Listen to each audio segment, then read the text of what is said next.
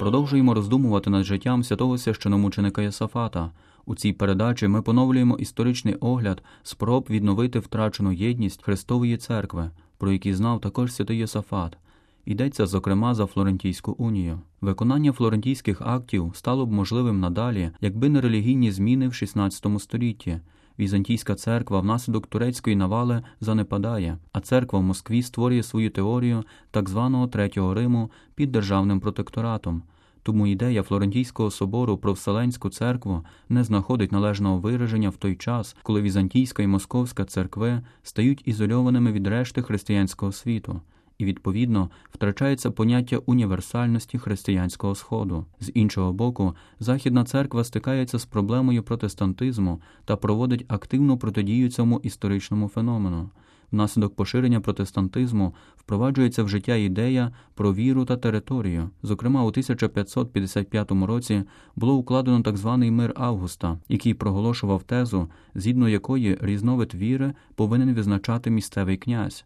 А державна політика здійснювалась, вочевидь, не на користь східного обряду. Тому в такий непростий час єпископат Київської церкви на чолі з митрополитом Михайлом Рогозою вирішують зробити активні кроки на шляху до поєднання з Римським престолом, беручи, зокрема, за приклад попередній досвід Флорентійської унії та її реальне значення. Так народжується собор у Бересті та Берестейська унія у тисяча п'ятсот дев'яносто шостому році. Таким чином, була реалізована ідея об'єднання християн після розколу в тисяча п'ятдесят четвертого року в єдину церкву, і саме у цій церкві звершував своє служіння святий Йосафат. Варто зазначити, що молодий юнак Іван Кунцевич вибрав католицьку віру у східній традиції, адже вона найбільше відповідала потребам його душі та пізнанню Божої волі.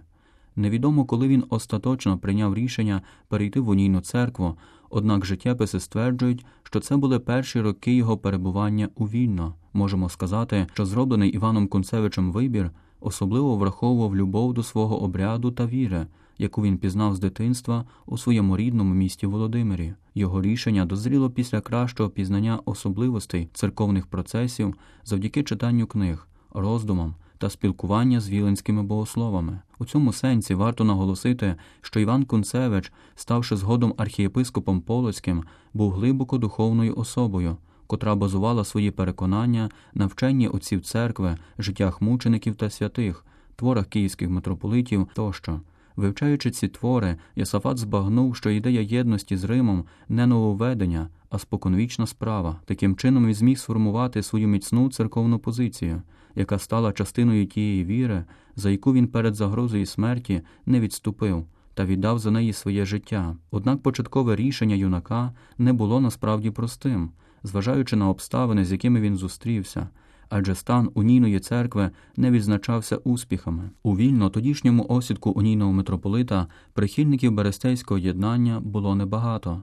Майже всі церкви та монастирі, окрім Пресвятої Тройці, були православними. Голос шляхтичів, наклепи, неправдива інформація – всі ці аспекти точно не схиляли бути вірним унійної церкви. Отож, з одного боку тиск більшості, а з іншого боку пастир стада і митрополит, який прийняв з'єднання. Важко було почути серед цього гомону голос Божий. У такій ситуації молодий Іван Кунцевич вирішив звернутися до Бога на молитві. Отець Геннадій Хмельницький, майбутній сповідник святого Йосафата, так під присягою говорив: «Іван Кунцевич звірився мені, що у вільно він найперше звернувся до Господа Бога нашого і благав Його, щоб указав йому шлях, яким йому слід іти». Іван Кунцевич молився з усвідомленням надзвичайної важливості справи та дуже серйозної небезпеки помолитися у виборі. І Господь, який бачив щирість цієї молитви і який завжди допомагає нам у наших серйозних потребах, коли ми звертаємось до Нього, кинувся на допомогу і розраду своєму слузі. І останній, як він сам згодом засвідчив, відчув, не знаючи як, думки і бажання тих, які були проти Берестейського єднання, що вони йдуть недоброю дорогою, зважаючи також на спосіб їх життя. Таким чином, не за людськими переконаннями, але найперше за ясним внутрішнім натхненням, юнак був приведений до пізнання правдивої церкви. Тому Бог в майбутньому винагородить це голодне і спрагле справедливості серце за силу, з якої воно протистояло спокусам та пристрастям з боку нечестивих. Він винагородить його за щире бажання шукати правду. Це бажання керувало Іваном Кунцевичем протягом всього його життя. Він йшов шляхом праведника, про який розповідає перший псалом. «Блажен чоловік, що за порадою безбожників не ходить, і на путь грішників не ступає, і на засіданні блюзнірів не сідає, але в Господа законі замилування має, і над його законом день і ніч розважає. Він, мов те дерево, посаджене понад потоками водними, що плід свій дає у свою пору, і що лист його не в'яне, і все, що чинить він, йому вдається». Юнак Іван Кунцевич, активно цікавлячись церковним життям, часто провадив розмови на релігійні теми. Одна з перших його зустрічей у Вільно стосувалась представників католицької церкви латинського обряду. Ми знаємо про його взаємини принаймні з двома отцями-єзуїтами – отцем Фабрицієм Ковальським, українцем з Галичини, професором риторики, філософії та богослов'я, а також отцем Іваном Григорієм Грушевським, білорусом за походженням, який був професором морального та полемічно-догматичного богослов'я. Вони були його духовними дорадниками і учителями. Завдяки ним юнак більше дізнався про проблему церковної єдності. Що стосується його відношення до православної церкви, то можемо сумніватися в його ворожості до неї.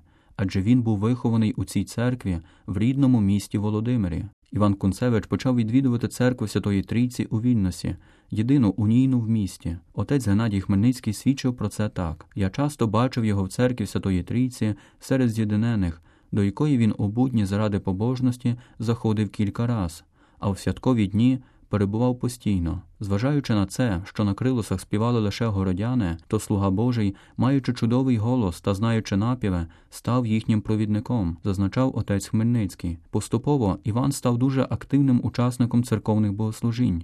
Він був співаком на церковних крилусах, читцем та дзвонарем. Дружба Івана Кунцевича з віленськими єзуїтами сприяла читанню нових книг, адже Товариство Ісуса в Польщі та Литві у своїх навчальних інституціях містило великі бібліотеки. Від цих розмов та книг юнак здобував чудові плоди, бо його розум дедалі більше збагачувався пізнанням істин католицької віри та доктрини, а його серце дедалі більше запалювалося любов'ю до свого Бога і бажанням служити церкві. Крім того, під час беатифікаційного процесу отець Станіслав Косінський, ректор Полоцької колегії, свідчив, що Іван Кунцевич філософію та богослов'я вивчав приватно.